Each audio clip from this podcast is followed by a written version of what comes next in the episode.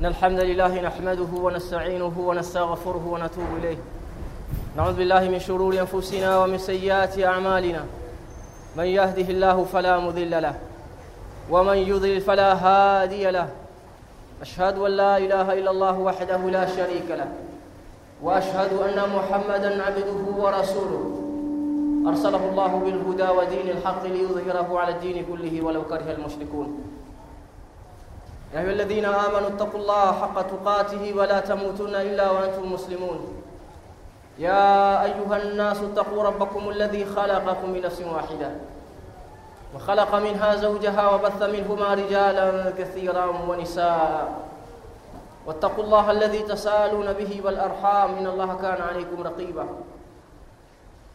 يا أيها الذين آمنوا اتقوا الله وقولوا قولا سديدا يصلح لكم أعمالكم. ويغفر لكم ذنوبكم ومن يطع الله ورسوله فقد فاز فوزا عظيما. أما بعد فإن أصدق الحديث كتاب الله وخير الهدي هدي محمد صلى الله عليه وسلم وشر الأمور محدثاتها وكل محدثة بدعة وكل بدعة ضلالة وكل ضلالة في النار. baada ya kumhimidi Allah subhanahu wa ta'ala na kumtakia rahma na amani mtume Muhammad sallallahu alaihi wasallam nausia nafsi yangu pamoja na kuhusia nafsi zenu katika kumwogopa Allah subhanahu wa ta'ala. Faqad faza almuttaqun. Insha Allah biauni Allah wa quwwatihi ndani ya hutuba yetu ya leo tutafanya wakfa wa kuzungumzia maaraka baina juyushi tauhid wa juyushi alwathaniyin. Vita vya enzi ambavyo vilitokea na ni vita ambavyo vinaendelea la kikosi cha muwahidin watu waliomtambua Mwenyezi Mungu Subhanahu wa Ta'ala na wakatafuta radhi za Allah jalla jalalu wa juyush alwathaniyin na kikosi cha watu ambao wasiomtambua Allah Subhanahu wa Ta'ala. Vita hivi vikiongozwa na ibilisi laanatullahi alayhi. Tukiongea vita hivi tutavianzia na muallimu al-awwal Rasulullah sallallahu alayhi wasallam tutavianzia na kudwa wa umma ambaye ni bwana mtume sallallahu alayhi wasallam Mtume Mwenyezi Mungu vita hivi alishinda shinda vipi? Alivipita pita vipi? Ili kwamba watakaokuja baada yake katika wafuasi almuslihin wapite katika zile nyayo alizopita bwana mtume sallallahu alaihi wasallam. Qala Allah subhanahu wa ta'ala Qul ya ayuha lkafirun la a'budu ma ta'budun wala antum 'abiduna ma a'budu ولا أنا عابد ما عبدتم ولا أنتم عابدون ما أعبد. لكم دينكم ولي دين. سورة من القرآن الكريم. أمبالي من يزيم سبحانه وتعالى. أمزنكمز بلا مجاملة. بلا كنفن يمتوا بند أمزنكمز من يزيم كواز كبس na mwenyezi mungu akamtaja kafiri ni kafiri wazi wazi. Qala Allah subhanahu wa ta'ala qul ya Muhammad. Uwaambie qul ya ayuha alkafirun la a'budu ma ta'budun. Sitoabudu mimi mnachoabudu nyinyi. Wala antum aabiduna ma a'bud. Na nyinyi hamtoabudu ninachoabudu mimi. Wala ana aabidun ma abadtum. Na mimi sitoabudu mnachoabudu nyinyi wala antum aabiduna ma aabud na nyinyi hamtuabudu ninachoabudu mimi. Lakum dinukum waliya dini. Nyinyi mna dini yenu na mimi nina dini yangu. Hii ilikuwa ni kukata musawama kwa bwana mtume sallallahu alaihi wasallam. Hichi ni kile kipindi bwana mtume sallallahu alaihi wasallam walipotaka kumnunua makureshi walipanga njama pesa zao walizokuwa nazo wamnyamazishe bwana mtume sallallahu alaihi wasallam ili apate kunyamaza فقال المعلم الأول رسول الله صلى الله عليه وسلم والله لو وضعوا الشمس في يميني والقمر في يساري أن أترك هذا الأمر ما تركته حتى يظهره الله أو أهلك دونه والله لو كما watachukua jua waliweke mkono wa kulia na mwezi wauweke mkono wa kushoto. Ili niache msimamo wangu niliokuwa nao huu siwezi kuacha. Hata yudhhiruhu Allah mpaka Mwenyezi Mungu aidhihirishe hii dini. Au ahluka duna au nifi ilikuwa ni kuwakatisha tamaa mak mak makafiri katika zama zile na vile vile almuslihuna katika zama zetu watakiwa fuate nyayo za bwana mtume sallallahu alaihi qadatul umam في جانب آخر المبتلون watu ambao ni waovu watu ambao kazi zao ni kuweza kutafuta rumuzu lhaq na kuna baadhi ya watu wanatazama vita kama baina fulani wa fulani almaraka fi lhaqiqa hiya baina ltauhidi walshirki uhakika wa vita ni baina ya tauhidi na ushirikina. Na visitazamwe vita kwamba ni vita baina ya fulani na fulani. Isipokuwa tu likulli ma'raka waraaha ahdaf kila vita watu wanavyopigana nyuma yake kuna makusudio na kuna malengo anayoyataka ni vibaya tu muislamu kuchokozwa alafu akakurupuka bila kujua aanze wapi kuna masala wakati mwingine anajitokeza katika ulimwengu.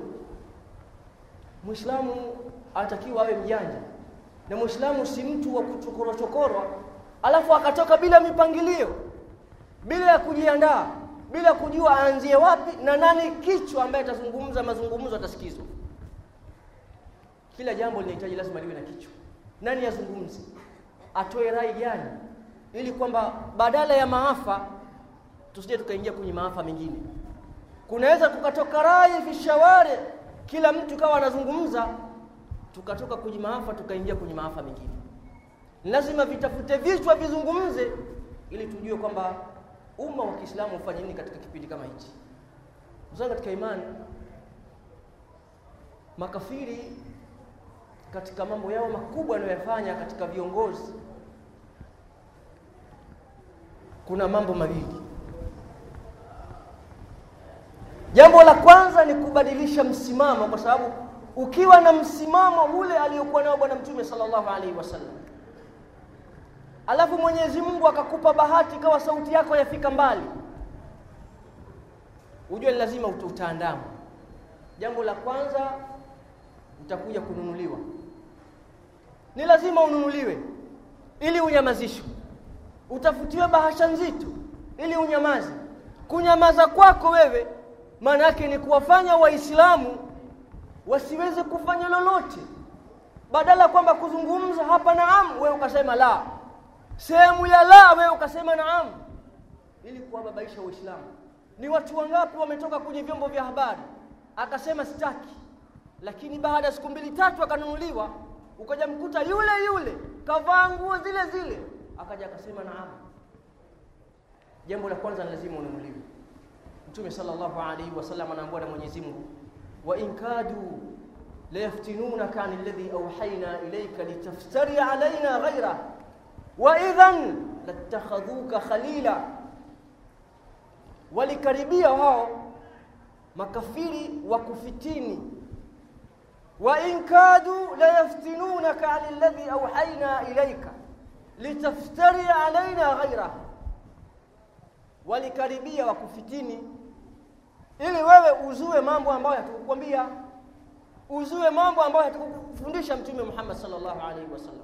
Wa idhan na kama ungewa ungewakubali ukafuata rai zao latakhadhuka khalila wangekufanya ni kipenzi. Latakhadhuka khalila.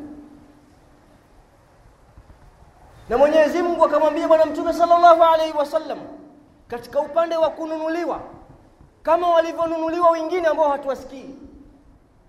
Walaula an thabbatnaka lakad kitta tarkanu ilaihim shay'an qalila. Na lao sikukupa misimamo sikukupa thabati.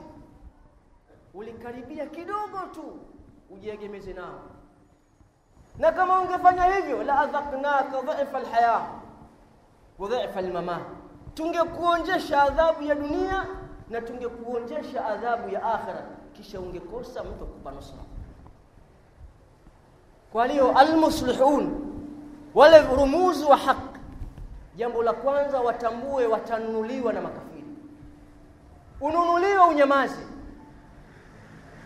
na ndio maana yule mwanamke wa Yemen Balqis alitaka kumnunua Nabiullahi Suleimani alayhi salatu wassalam, akasema wa inni mursilatun ilayhi bihadiya, nitampelekea zawadi, zawadi za kutisha, ili kwamba aachane na mambo haya. Suleimani mali zilipomjia, qala atumiddunani bimali fama atani Allahu khairun mimma atakum bal antum bihadiyatikum tafrahun irji ilayhim falanatiyannahum bijunudin la qibala lahum biha.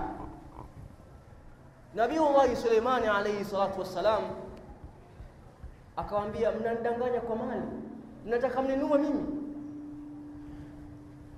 Alichonipa Mwenyezi Mungu kina thamani kubwa sana kuliko Mwenyezi Mungu alichokupeni nyinyi. Bal antum bihadiyatikum tafrahun, bali nyinyi kwa zawadi zenu mna furaha. Rudini, mtaleta jeshi ambalo wala hamliwezi. Katika nukta ya kwanza ni masala ya qadat na muslihun kununuliwa, anunuliwe anyamazi.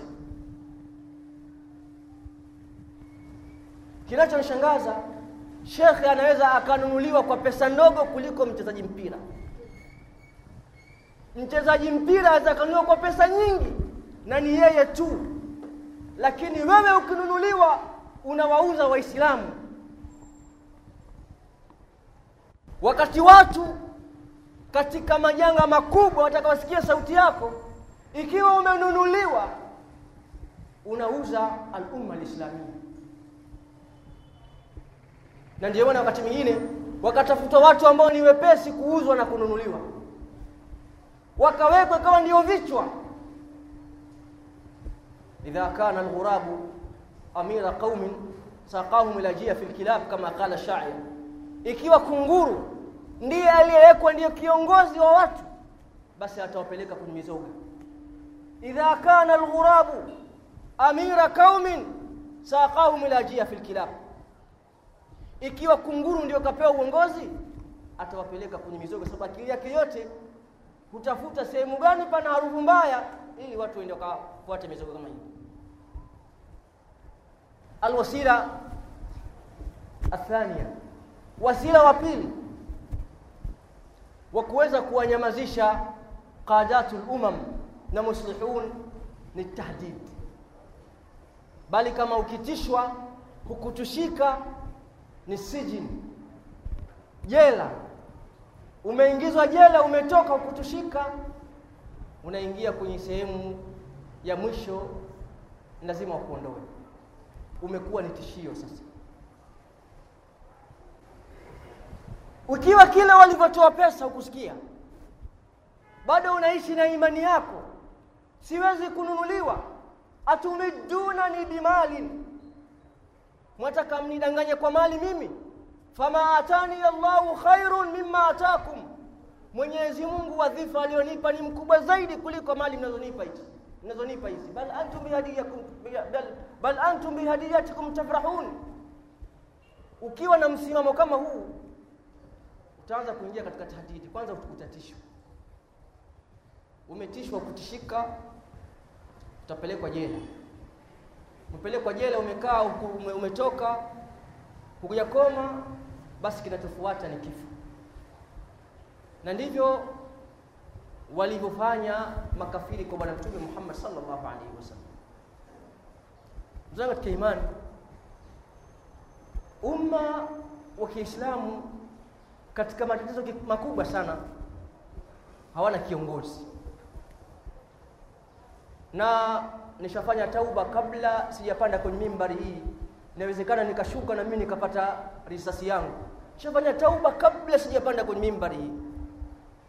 Nasema hivi watu hawana kiongozi. Kiongozi hatuna. Kuokewa mufti alafu ambaye hajijui hajitambui haya ni maafa kwa sababu kama ingelikuwa kuna sauti ya kusikika tungesikia sauti ya mtu mwenye akili za mbali. Waislamu hawajui sasa hivi wafanye nini. Hatuzungumzii tupate labda kiongozi wa wa mataifa. Kiongozi wa taifa. Kiongozi kama vile nchi Tanzania. Tuwe na kiongozi ambaye amewekwa na ni kiongozi ikitoka kauli yake twajua ni kichwa kimefikiria kikatazama hatuna. Na yule aliyowekwa amewekwa ili awaangamize nyinyi. Amna kiongozi. Nyinyi kiongozi yule aweza akanunuliwa kwa pesa yoyote. Amewekwa kwa makusudi. Na wale viongozi ambao walikuwa wana sauti wanaweza kutoa rai waislamu wafanye nini hawa ndio wataondolewa mmoja baada mwingine. Mmoja baada mwingine. Mimi sio mwanasheria wala sijui lakini anaposhikwa mtuhumiwa hakufanya dharubu. Sijaona sababu ya kupigwa risasi. Kingine anapokuwa mtu akimbia au ana matatizo yoyote unaona kwamba anaweza mimi naweza nikamkosa. Najua mtu atakampiga risasi ya mguu risasi ya paja risasi ya bega. Alikusudiwa uliwe. mimi najua askari mtu akimbia kwa risasi ya mguu. Lakini ilikuwa impige kwenye moyo ilikuwa afi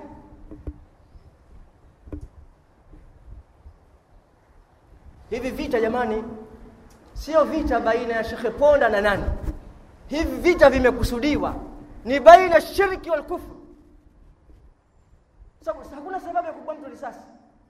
Risasi zimenunuliwa kwa pesa za Watanzania ili kwamba iwe ni, kuli, ni kulinda amani si kuua watu. Mtu hajafanya matatizo yote. Fanya matatizo haja haja hajakimbia hajafanya chochote. Umpiga risasi ya, ya, ya bega. Piga risasi ya mguu. Fanya matatizo akimbia piga risasi ya mguu. Umempiga risasi yuko hospitali mwache apone. Alafu mchukue. Lakini lengo kubwa ni kwamba afi. na haya maafa nazungumza mashekhe wasikae wakatafaraji kikubwa ni kukaa na vijana wasitoke mabarabarani kwa fikra zao peke yao bila kuwa na kichwa qala Allah subhanahu wa ta'ala wa idha jaahum amrun min al-amni aw al-khawf adha'u bihi radduhu ila ar-rasul wa ila uli al-amri minhum la'alimahu alladhina yastanbitunahu minhum Mwenyezi Mungu anawaambia Waislamu watakapojiwa na jambo la hofu au jambo la furaha basi wasieneze haraka haraka wakajitokeza bila ya sababu. Walau radduu ila ila ila, ila rasul lau kama watarudisha kwa Mwenyezi Mungu na mtume. Wa ila ulil amri minhum wakalirejesha kwa wana wachuoni la alimahu alladhina yastanbituna minhu. Watajua hawa kwamba wafanye nini. Si masala ya hamasa wakati mwingine mnaweza mkatoka mkasababisha maafa makubwa zaidi kuliko haya ambayo yamejitokeza. Si masala ikiwa leo ni siku ya Ijumaa watu wakahamasishana kutoka kwenye maandamano wala kutoka katika vipi. Inawezekana yakatokana maafa makubwa kwa sababu hakuna kauli moja. Na hii imekusudiwa hasa kwamba kusiwe na kauli ili kwamba umma wa Kiislamu ubaki hayara. Tumekuwa kama vile mayatima hakuna kauli ambayo inaweza kutukusanya kwamba waislamu kwenye kipindi fulani tufanye nini qala allah subhanahu wa ta'ala linabii muhammad sallallahu alayhi wa sallam qul ya ayuha alkafirun la a'budu ma ta'budun wala antum aabiduna ma a'budu wala ana aabidu ma abadtum ولا أنتم عابدون ما أعبد لكم دينكم ولي دين بارك li wa lakum bilqur'an العظيم ونفعني وإياكم بما فيه من الآيات والذكر الحكيم. أقول قولي هذا فاستغفروه. إنه الغفور الرحيم وهو البر الكريم.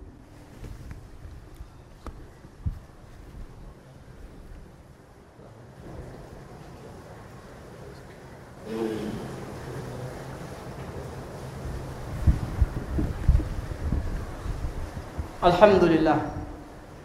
الحمد لله الذي خلق الإنسان في أحسن تقويم.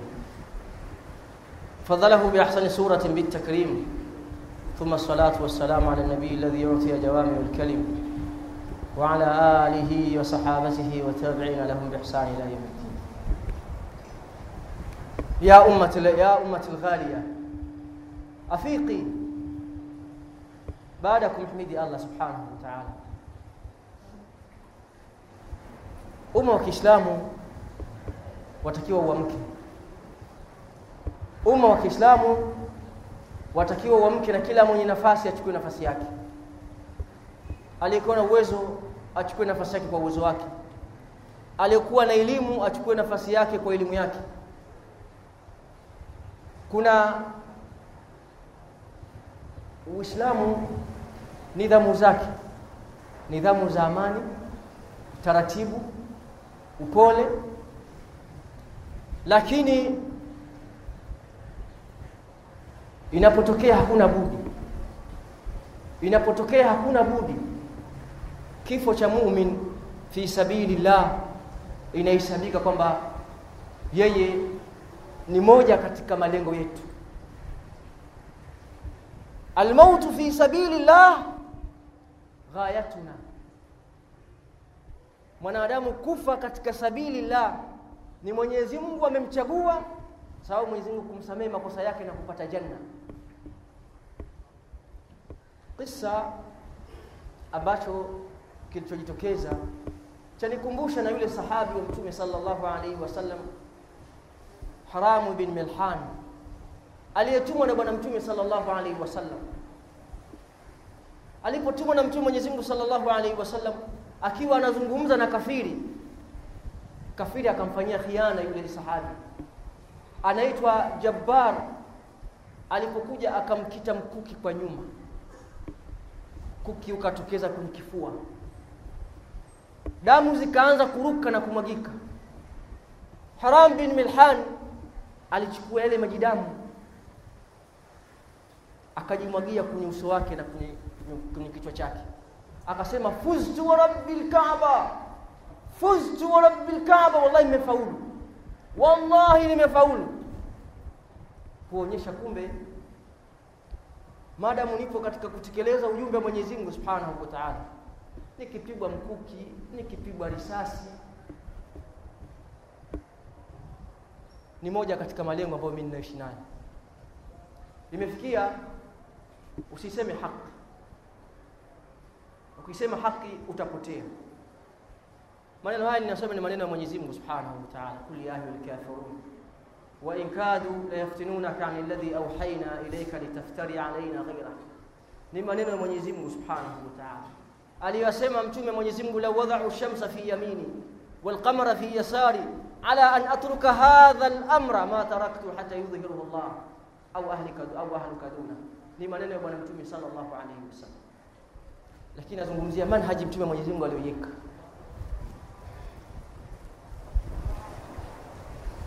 ummati ghali umma wa Kiislamu katika kipindi tulichokuwa nacho tupo kwenye kipindi kigumu sana.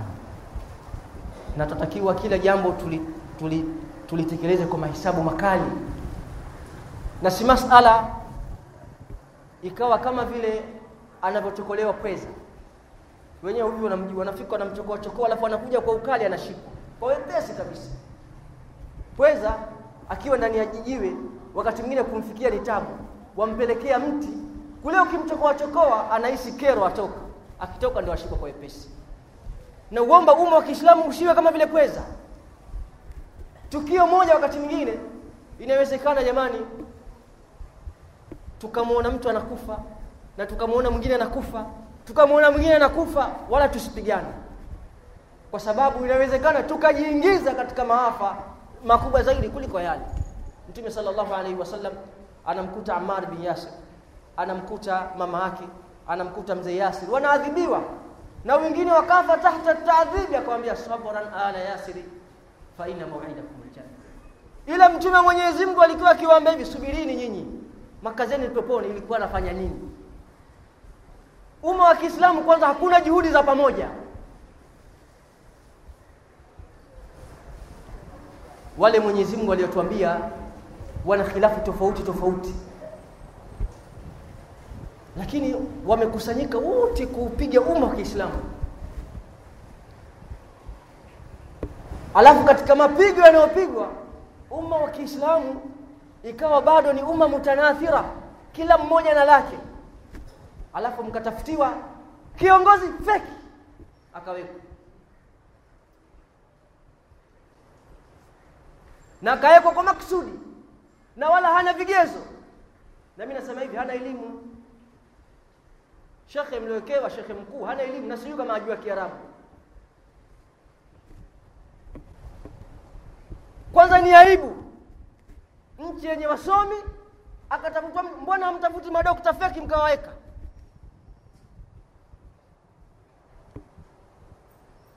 Akatafutwa mtu wa kupelekeshwa kwa sababu yakitokea maafa hamna kichwa. Qala hasan albasri idha raaita rajula laysa laysa fihim ras faghasil yadaka minhum ukiona kuna watu hawana kichwa osha mikono. Ukiona mtu hana kichwa si amekufa waislamu hawana kichwa.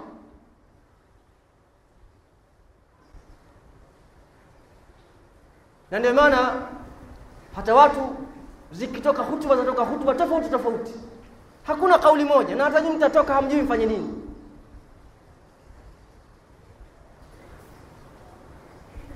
Mzangu katika imani kulikuwa na juhudi ambazo ni maksudi za kuweza kudhalisha umma wa Kiislamu. Katika madhila ambayo wanayapata umma wa Kiislamu subhanallah sijui nizungumzie wapi. Nizungumzie wapi kwa sababu kila sehemu unayoangalia kuta kuna madhila ya wazi tena ni madhila ambayo ni maksuda na mingine yatokana na mikono yenu قال الله سبحانه وتعالى ولما أصابتكم مصيبة قد أصبتم مثليها قلتم أن هذا قل هو من عند أنفسكم masahabi wa mtume Mwenyezi Mungu walipopigwa vita vya Uhud waliambia twapigwaje sisi wakati kiongozi ni mtume sallallahu alaihi wasallam Twapigwaje sisi wakati sisi tuko ndani ya haki? Twapigwaje sisi wale ni makafiri? Mtume Muhammad sallallahu alaihi zinamshukia. Awaambie waambie hao qul huwa min indi anfusikum. Hayo maafa yatokana na nyinyi wenyewe. Kwalio kuna maafa mengine yatengenezwa na waislamu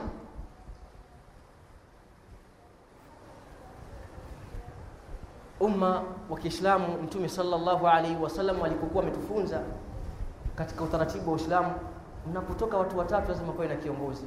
Watu wanne pawe na kiongozi. Kumbe kuonyesha umuhimu wa uongozi katika Uislamu. Kwa sababu likitokea lolote mwarejea kwenye kauli ya mmoja. Umma ulipokosa dola ya Kiislamu ambayo imetawala ardhi yote katika ardhi ya Mwenyezi Mungu Subhanahu wa Ta'ala ndipo imekosa mpaka useme wala usende useme Tanzania nzima. Hata hapa nyinyi watu wa Tanga hamna kauli moja. Kila mmoja na shekhe wake.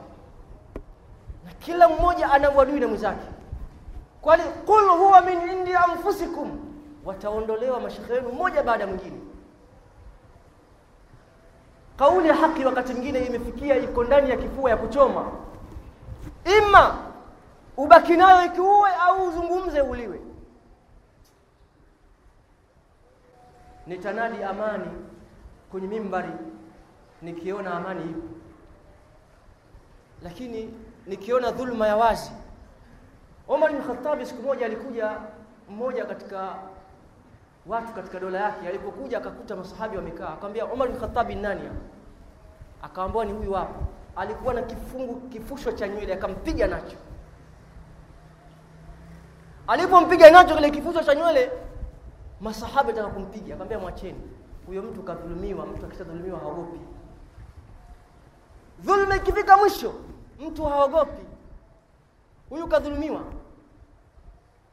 Alipouliza sema kweli mimi nimefanya kadha kadha kadha kadha alafu hizo nywele nimenyolewa kwa dhulma. Kapigwa huu para mmenyolewa kwa dhulma. Umar Khattabi akatafuta uhakika akampa haki ambayo inastahili dhulma ikifika mwisho nao tutafikia sehemu mbaya.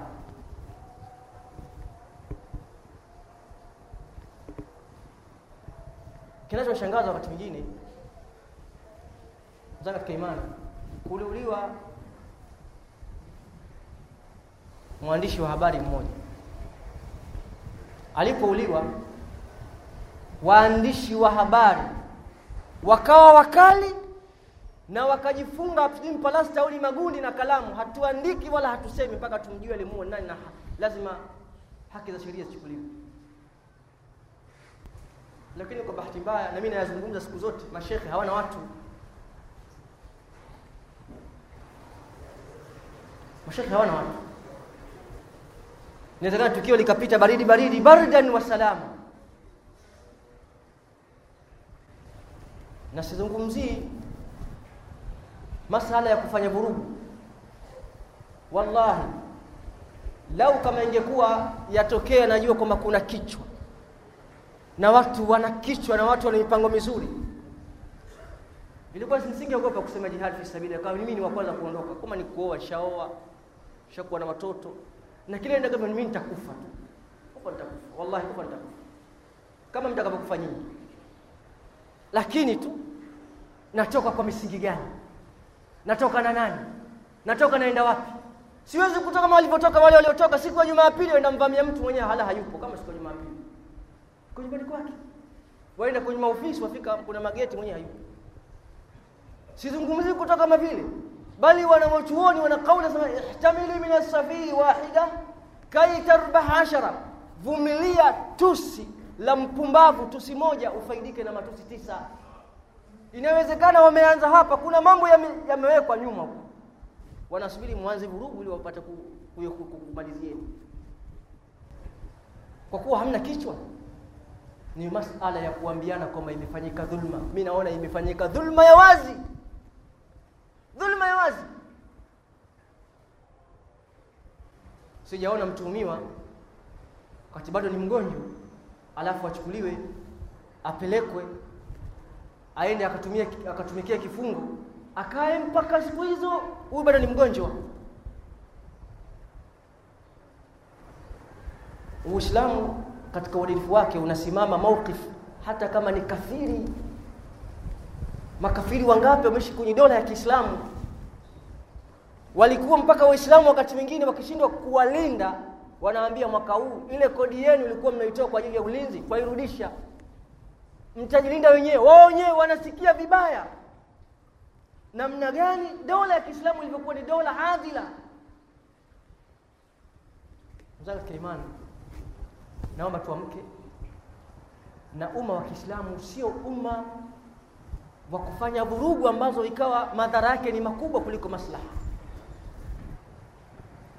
Maana inawezekana ninavyozungumza inawezekana kuna baadhi ya watu kama leo wakatoka kufanya maandamano wakafanya vipi?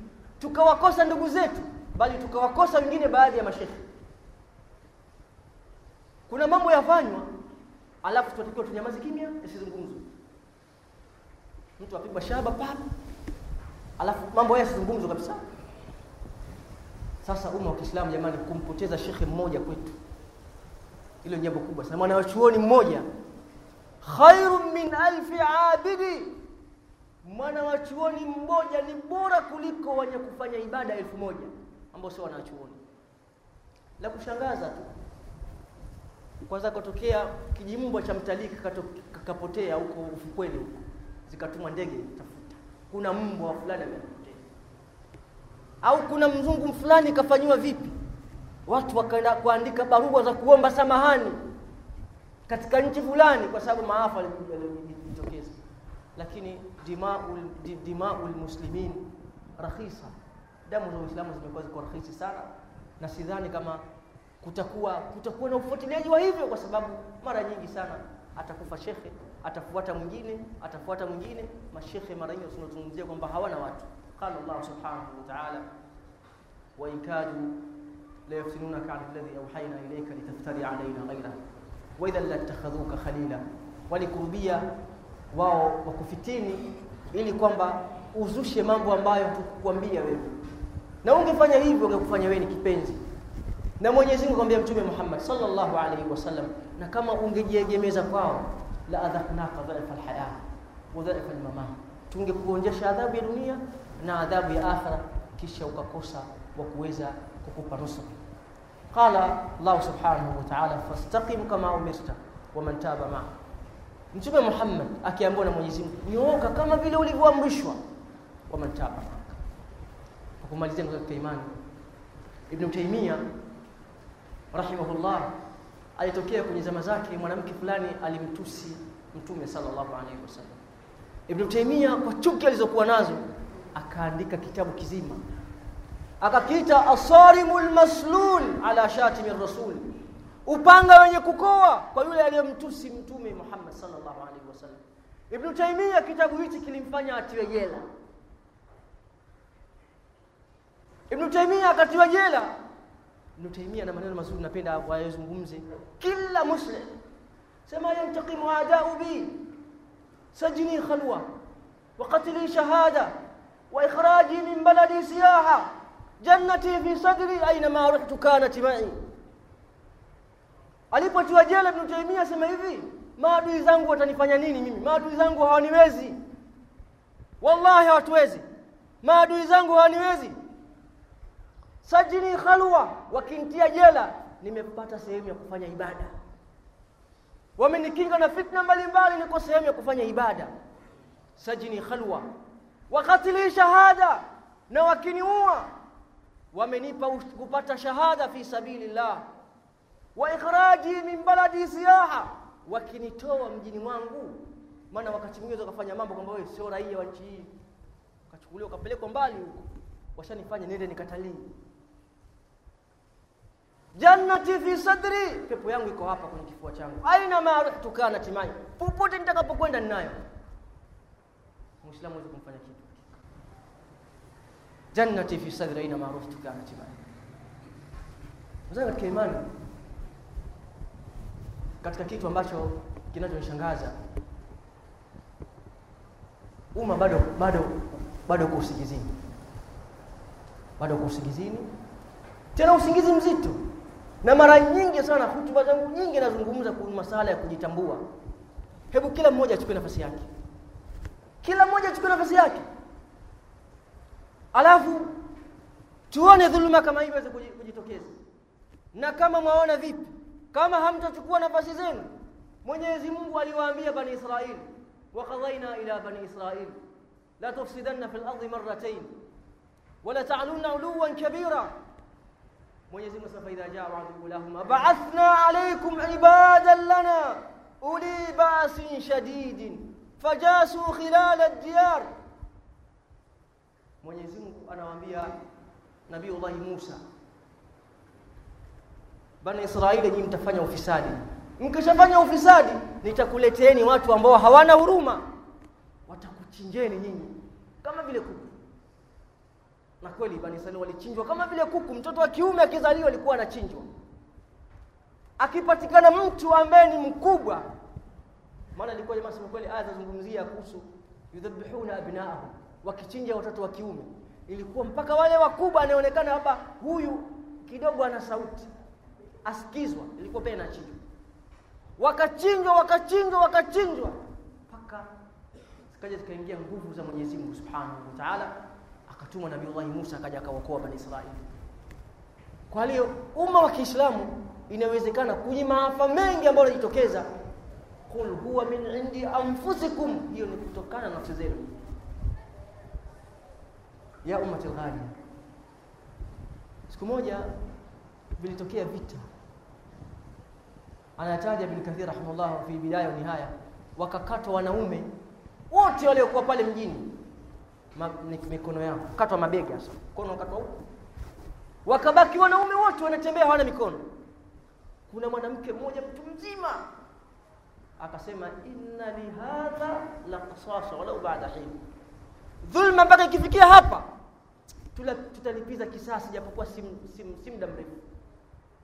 Inna lihadha la qisasan ile jambo mpaka limefikia hapa kisasi kiko karibu sana. Dhulma ikifikia mwisho wanawachuoni nasema hivi kila kitu kina sakafu yake. Ikifika hapo dhulma inabeba virus wa kuweza kuitafuna itaanguka. Inna ma'al usri yusra kama qala Allah subhanahu wa ta'ala. Zaka imani. Kwa kumalizia umma wa Kiislamu unahitaji matukio yawe ni matukio ya kuweza kuamsha lakini si masala ya kuamka alafu kawa hujui waenda wapi. Hujui waenda wapi waanza wapi. Nani mwenzangu? Fikra ya dhulma ambayo inayojitokeza kuna haja ya kila mwislamu achukue nafasi yake kuna haja aliyokuwa na elimu basi iwe ni sababu ya kueneza uislamu kwa elimu yake. Aliyekuwa na uwezo aeneze uislamu kwa uwezo Mwenyezi Mungu aliyompa. Aliyekuwa na nguvu aeneze uislamu kwa nguvu Mwenyezi Mungu alizokuwa alizompa. Lakini ni mawqif ya tathabbut. Qala Allah subhanahu wa ta'ala fa idha ja'ahum amrun min al-amn aw al-khawf yadha'u bih walau radduhu ila Allah wa ila rasul la'alimahu alladhina yastambitunahu minhum. Lau kama Mwenyezi Mungu wakijiwa na jambo ambalo lina furaha au jambo la hofu wakalirejesha pale kwenye kichwa. Ima ni kwa mtume sallallahu alaihi katika zama zake hayupo. Wawe na viongozi ambao watatoa kauli nzuri za kuweza kuwatoa waislamu katika majanga yale. Mtume sallallahu alaihi wasallam kila janga alijua waislamu awapitishe njia gani ili wapate kutoka. Kwa bahati mbaya kwa bahati mbaya sasa hivi hutuba zetu zimebaki ni hutuba za hamasa. Hatujui waislamu tuwatoe na wapi kwa nini? Kwa sababu kwanza hatuna kichwa. Na vichwa viliopo ni vichwa mutanafara. Vichwa viliopo kila kichwa champiga vita mwenzake. Na wala msishangae waislamu kwamba haya yatatokea na yataendelea kwa sababu ninyi wenyewe kwa wenyewe mwapigana. Mwataka adui awafanye nini? Wenyewe niambieni adui awafanye nini wakati nyinyi kwa wenyewe hampendani? Kila mmoja na shekhe wake na kila mmoja amtukana shekhe wa mwenzake. Kitu gani kitakitokea nguvu zenu nyinyi mmezielekeza mapigano yenyewe kwa wenyewe. Sioni maajabu na wala sioni vipi mwingine likatokea tukio kama hili akawa anatafaraji kama vile alimuhusu. Ila nawakumbusha wale wadogo wenzangu wazee hadithi hii mwaifahamu hadithi ya ng'ombe. Ng'ombe walipokuwa porini kulikuwa na simba aliona kwamba hawa ng'ombe watatu siwezi kuwala akaona nimfuate ng'ombe mmoja mmoja kuwatafuna. Nifanyeje? Akaanza kuwafuata wawili ambe hivi. Yule ng'ombe mmoja yule ajifaharisha na rangi yake yule. Kwa sababu rangi yangu yafanana na rangi zenu. Mnaonaje mimi nikamla yule ambia ah kamchukue. Kaliwa ng'ombe mweupe. Akaliwa ng'ombe mwekundu. Akaja kaliwa mweupe akabaki mweusi. Siku hiyo afuatwa ng'ombe mweusi bwana mimi nimekuja nataka nikule. Ambia basi niache nilie milio mitatu asema haya lia ukimaliza niambie. Katika milio yake sema hivi ukiltu yauma ukila thauru lahmar mimi nimeliwa siku ile alipoliwa mwenzangu ng'ombe mwekundu. Nilipotoa ruhusa siku ile alipoliwa na mimi ndo nikapata nafasi ya kuliwa. Ukiltu yauma ukila thauru lahmar nimeliwa siku alipoliwa ng'ombe mwekundu. Siku ile alipoliwa na leo mimi ndo namalizika. Kwa hiyo matukio kama haya hayakuanza leo yameanza mbali. Ila wenzetu walikuwa na vichwa walijua watoketoke vipi. Namalizia kwa kusema kwamba wale wengine ambao ni mahudari kupiga watu risasi. Damu huwa hazipotei bure. Tena kwa bahati mbaya wakaingia kwenye siasa watu wasiojua dini. Ukitaka kuimaliza fikra ya mtu yoyote usimwage damu. Ukitaka kummaliza mtu fikra yake usifanye damu yake ukaimwaga. Damu yapalilia fikra ya mtu. Wanasiasa nawaambia damu yapalilia fikra ya mtu. Tafuta njia nyingine ya kufanya lakini usimwage damu ya mtu ana fikra yake.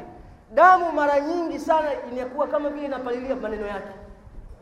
Maneno haya ameyasema Said Kutubi rahimahullah asema hivi inna kalimatana tabuka juthathan hamida hata idha saqainahu bidima'ina wamadaina fi sabilihi intafadhat hayya waashat baina alahya maneno yetu yatabaki kama vile mizoga tu yametulia tuli mpaka tukifa damu zetu zikimwagika yatapalilia maneno yetu.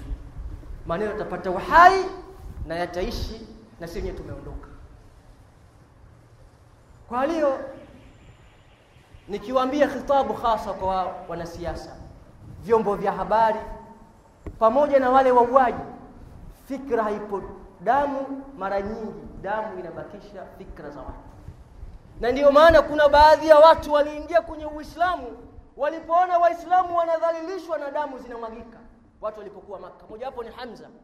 Hamza alitoka zake porini huko aja akuta kwamba aambiwa ndugu yako leo kafanywa kadha na kadha mpaka damu zime amemwagwa damu. Alipigwa bwana mtume sallallahu alaihi wasallam kunywa wakati kama wa saa nne saa nne hivi. Hamza alipotoka kule hamia. Akaingia kwenye uislamu. Fahasuna islamu mpaka akafa shahidi. Kwa hiyo damu mara nyingi jamani ipoteze fika kuna baadhi ya watu walikuwa watambuliki au kama watambulika kuwa hatambuliki hivyo mojawapo ni abdirogo ilikuwa hatambuliki hivyo.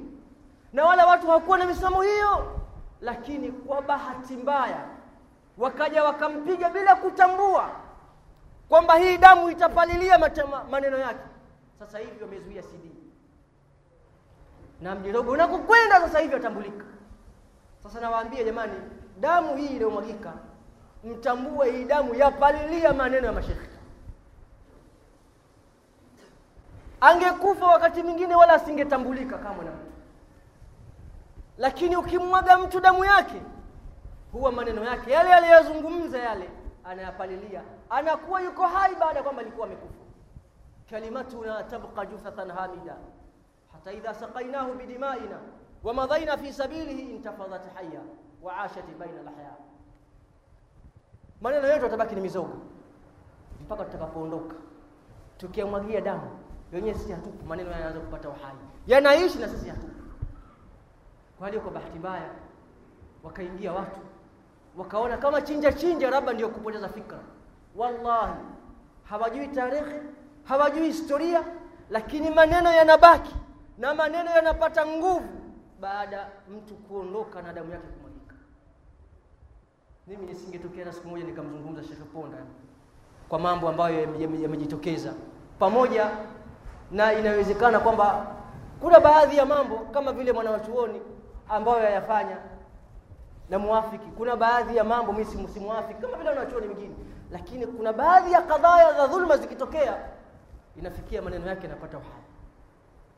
Maneno yake yanapata uhai intafadhat haya wa ashat baina alhaya ndio katika imani waislamu watakiwa wamke, na kikubwa kwamba si masala ya kipindi cha hivi kuweza kutoka na kuweza kufanya vurugu ambazo zitasababishia maafa makubwa kuliko maslaha yake. Inawezekana kuna baadhi ya ndugu zetu wakatoka leo ni fitna imejitokeza. Na kila mmoja na uchungu. Wallahi kila mmoja na uchungu. Leo yeye kesho ni mwingine. Na wala usione kama kaondoka yeye. Atakuja ondoka shekhe wako unampenda? Misikiti. Maimamu mliowekewa sio imamu wa swala tu mkiona kitoa salama kuambia baki alafu nyinyi mkatoka. Na leo nikishasalisha hapa nitawaambia nyote mbaki. Alafu kweli muone kwamba je kweli maimamu wana watu au maimamu wanawapiga kofi? Maimamu akitafutwa ashikwa haraka hata kuliko kibaka. Kibaka na watu wake. Hasa kishakuwa ni kibaka kipevu. Sasa kwa miaka miwili miaka mitatu atafutwa julikani alipo.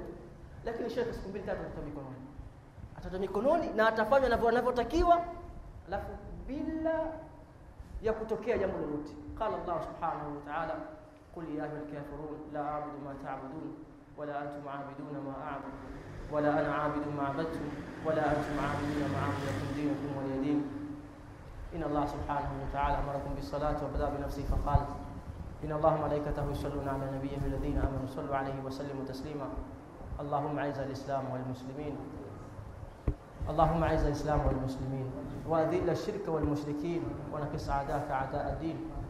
اللهم يا حي يا قيوم من أراد بالإسلام سوءا فرد كيده في نحره. اللهم من أراد بالإسلام وبالمسلمين سوءا فرد كيده في نحره. اللهم من أراد بالإسلام وبالمسلمين سوءا فرد كيده في نحره. اللهم نسألك رضاك والجنة ونعوذ بك من سخطك والنار. اللهم نسألك رضاك والجنة ونعوذ بك من سخطك والنار. اللهم إذا ابتليتنا بالمصائب والمشاكل اللهم فألهمنا الصبر يا رب العالمين والثبات.